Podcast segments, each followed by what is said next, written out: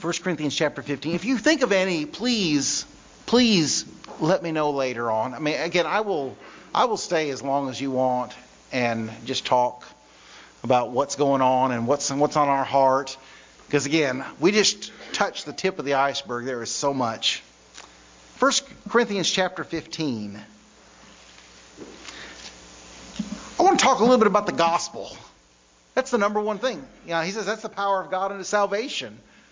That's that's what we believe by. That is how we know we have eternal life by the gospel of Jesus Christ. It's the bedrock of everything.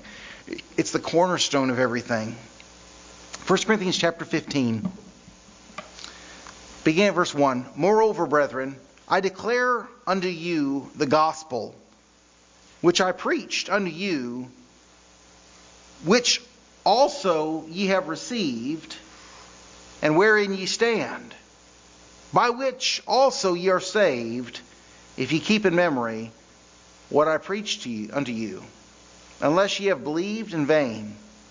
For I delivered unto you, first of all, that which I also received, how that Christ died for our sins according to the Scriptures, and that he was buried, and that he rose again the third day according to the Scriptures, and that he was seen of, of Cephas, and then of the twelve, and after that, he was seen above 500 brethren at once, of whom the greater part remain unto this present, but some are fallen asleep.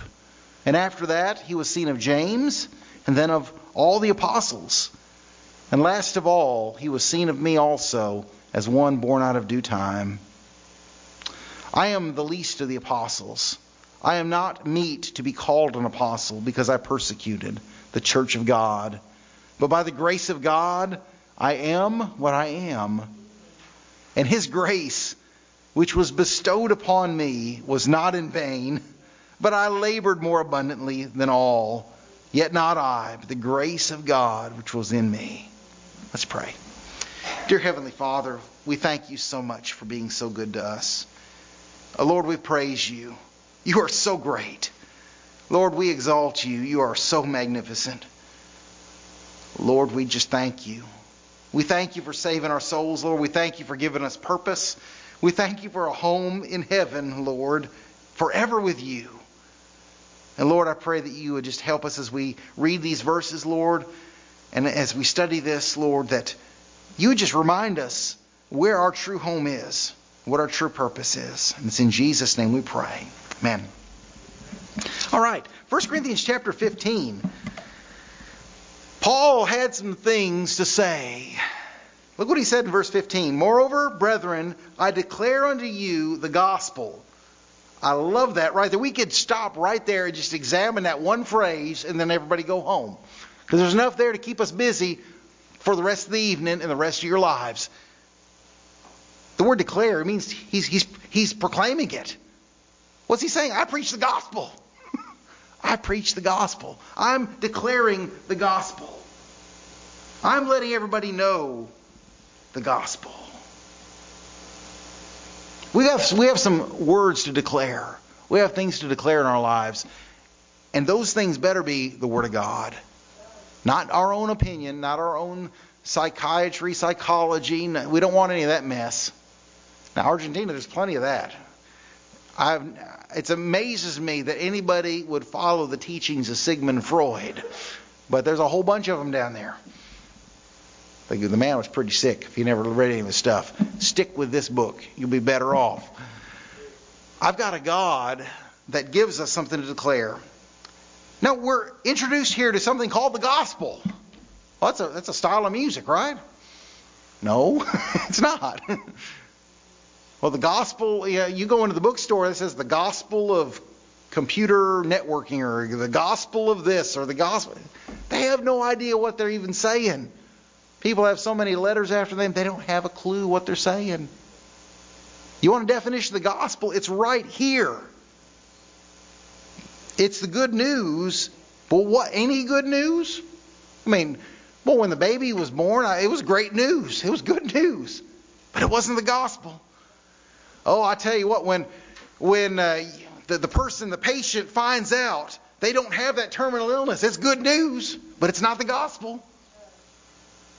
Oh, there's a lot of good news, but this is specific good news.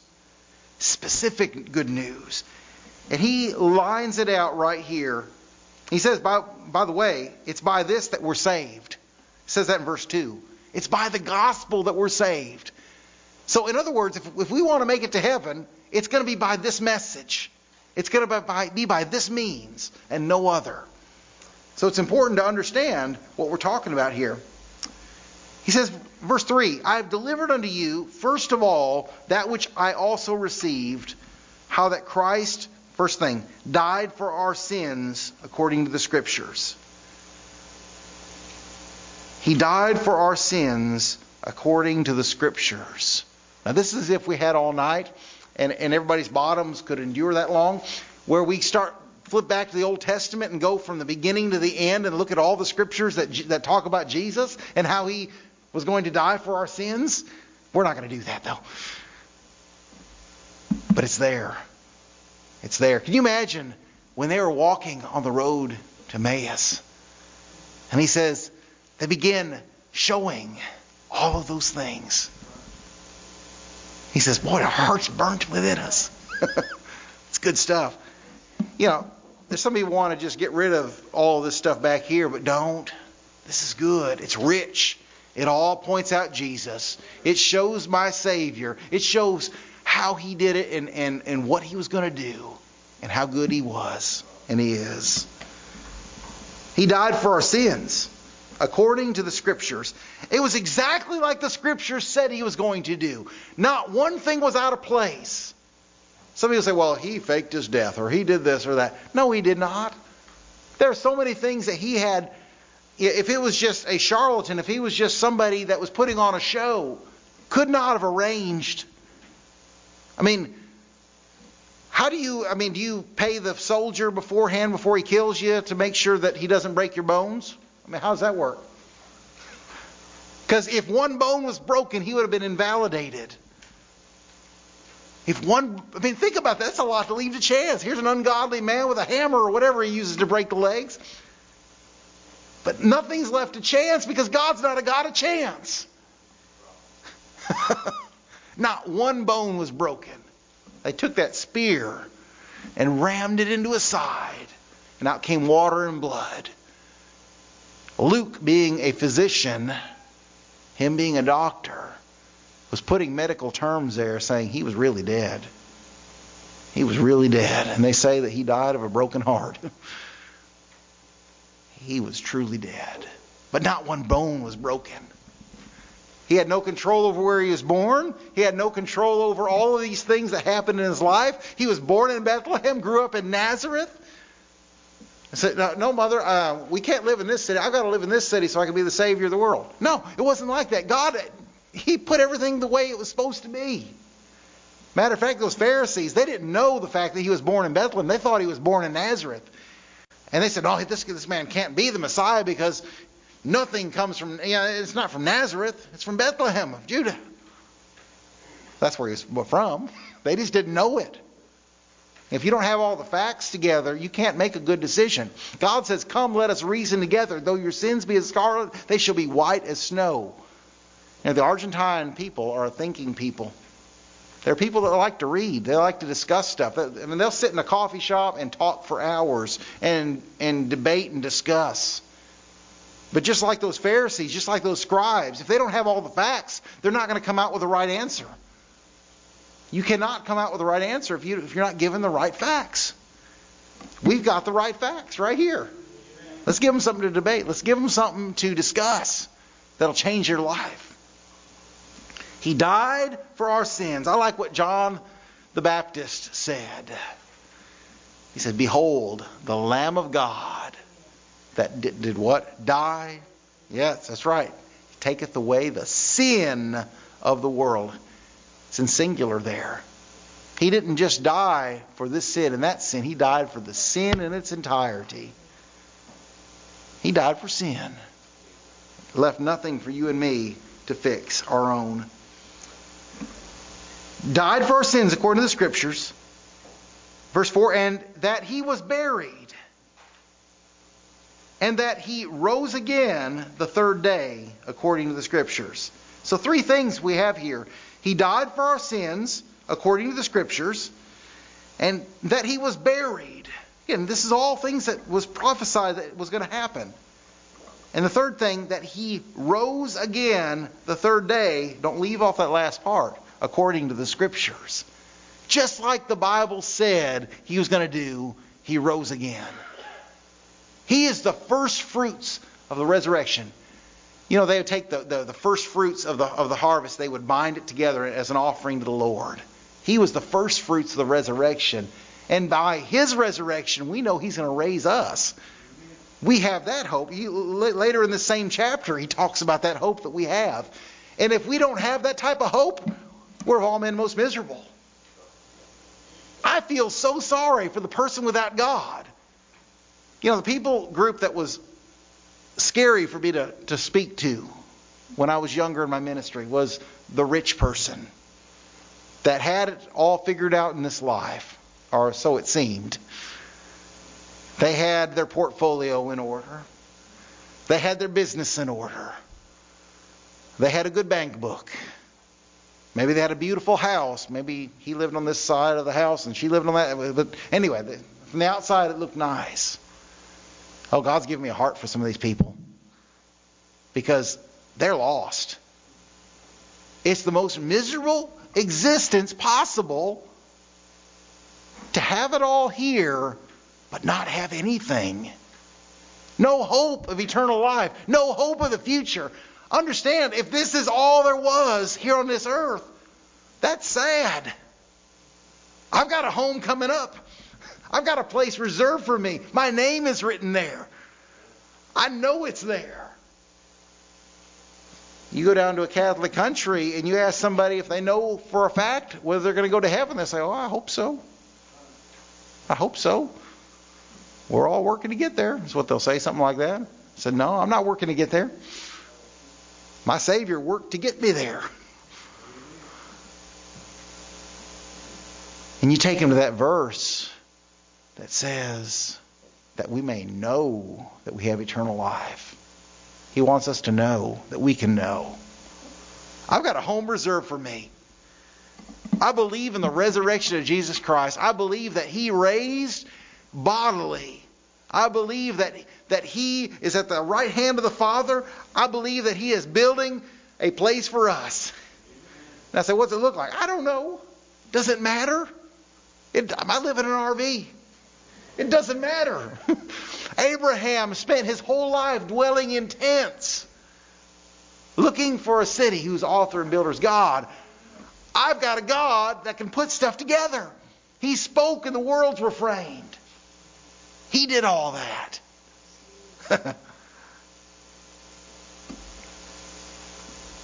it's going to be good. Now, you know the thing I like about this?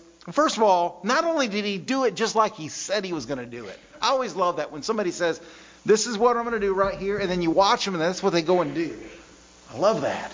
God did that. But you know the great thing I, I like about this? He didn't do it in a corner. You didn't have to take somebody else's word for it. It was a public thing. Oh, everybody in the temple the day that Jesus died, they saw the veil rent in two. That thing ripped right down the middle. Imagine being the priest standing there, and all of a sudden you're looking into the holy holies of God. He's afraid he's going to die right there.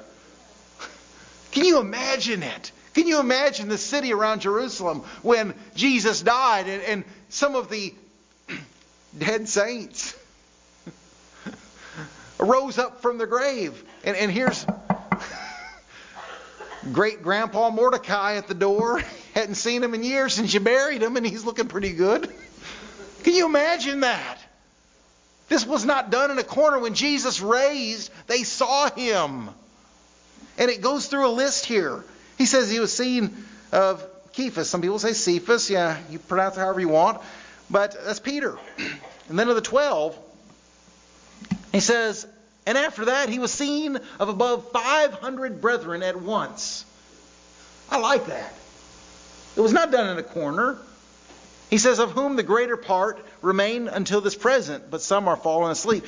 Furthermore, if you want to expound on that, you can turn, you know, sometime turn to Acts chapter 2 and you can see what God did. Now, first of all, understand, you know, if you got a Bible with commentary stuff, they're all mixed up. They think that's when the Lord's New Testament church started. It wasn't. It started during his earthly ministry. Most people are confused. Don't go with the majority, you know, go with what's right. But you know what God did on that day? He showed everybody that gathered there. All the Jewish people came for that feast day. All the proselytes came for that feast day. They were all gathered there, and God pointed out the ones that were His. God does not do this stuff in a corner. Why is this important? Okay, false religion says, oh, you just take my word for it. Take my word for it. Mohammed says he went into a cave, went in illiterate, came out being able to read and write. A miracle. Woo. And God spoke to him in the, in the cave, I guess. Well, how do I verify that? No, you just got to take my word for it. Really. God did this, and everybody saw it. The same way he did when he gave the law of Moses. They saw the smoke, they saw the fire, the whole place quaked. He did not do it in a corner. Everybody saw it. That's the kind of God I have. I was debating with uh, this uh, charismatic lady once. And I was speaking to her and I was showing her facts out of the scripture. And every time there was something that she couldn't answer, she went, I guess trying to reestablish connection. I guess it's kind of like your cell phone when it loses its signal and it's got to reconnect. God is not going to give you some revelation outside of this book. This is it. This is where it is. And the great thing about that is you don't have to have some miracle to prove something. You've got the Word of God, you've got the promises of God. And that is better than anything else that anybody can ever try to pull because this is true. And it's by this gospel that we're saved. It's by this message we're saved, by realizing we're sinners in need of a Savior, and that Jesus died on the cross to die for our sin, just like the Scripture said He was going to do, and that He was buried, and that He rose again the third day, just like the Scripture said. That's the message that we preach. That's the message we're saved by. And furthermore, yeah, when a person follows the Lord in scriptural baptism, that's what it's that's what it's showing.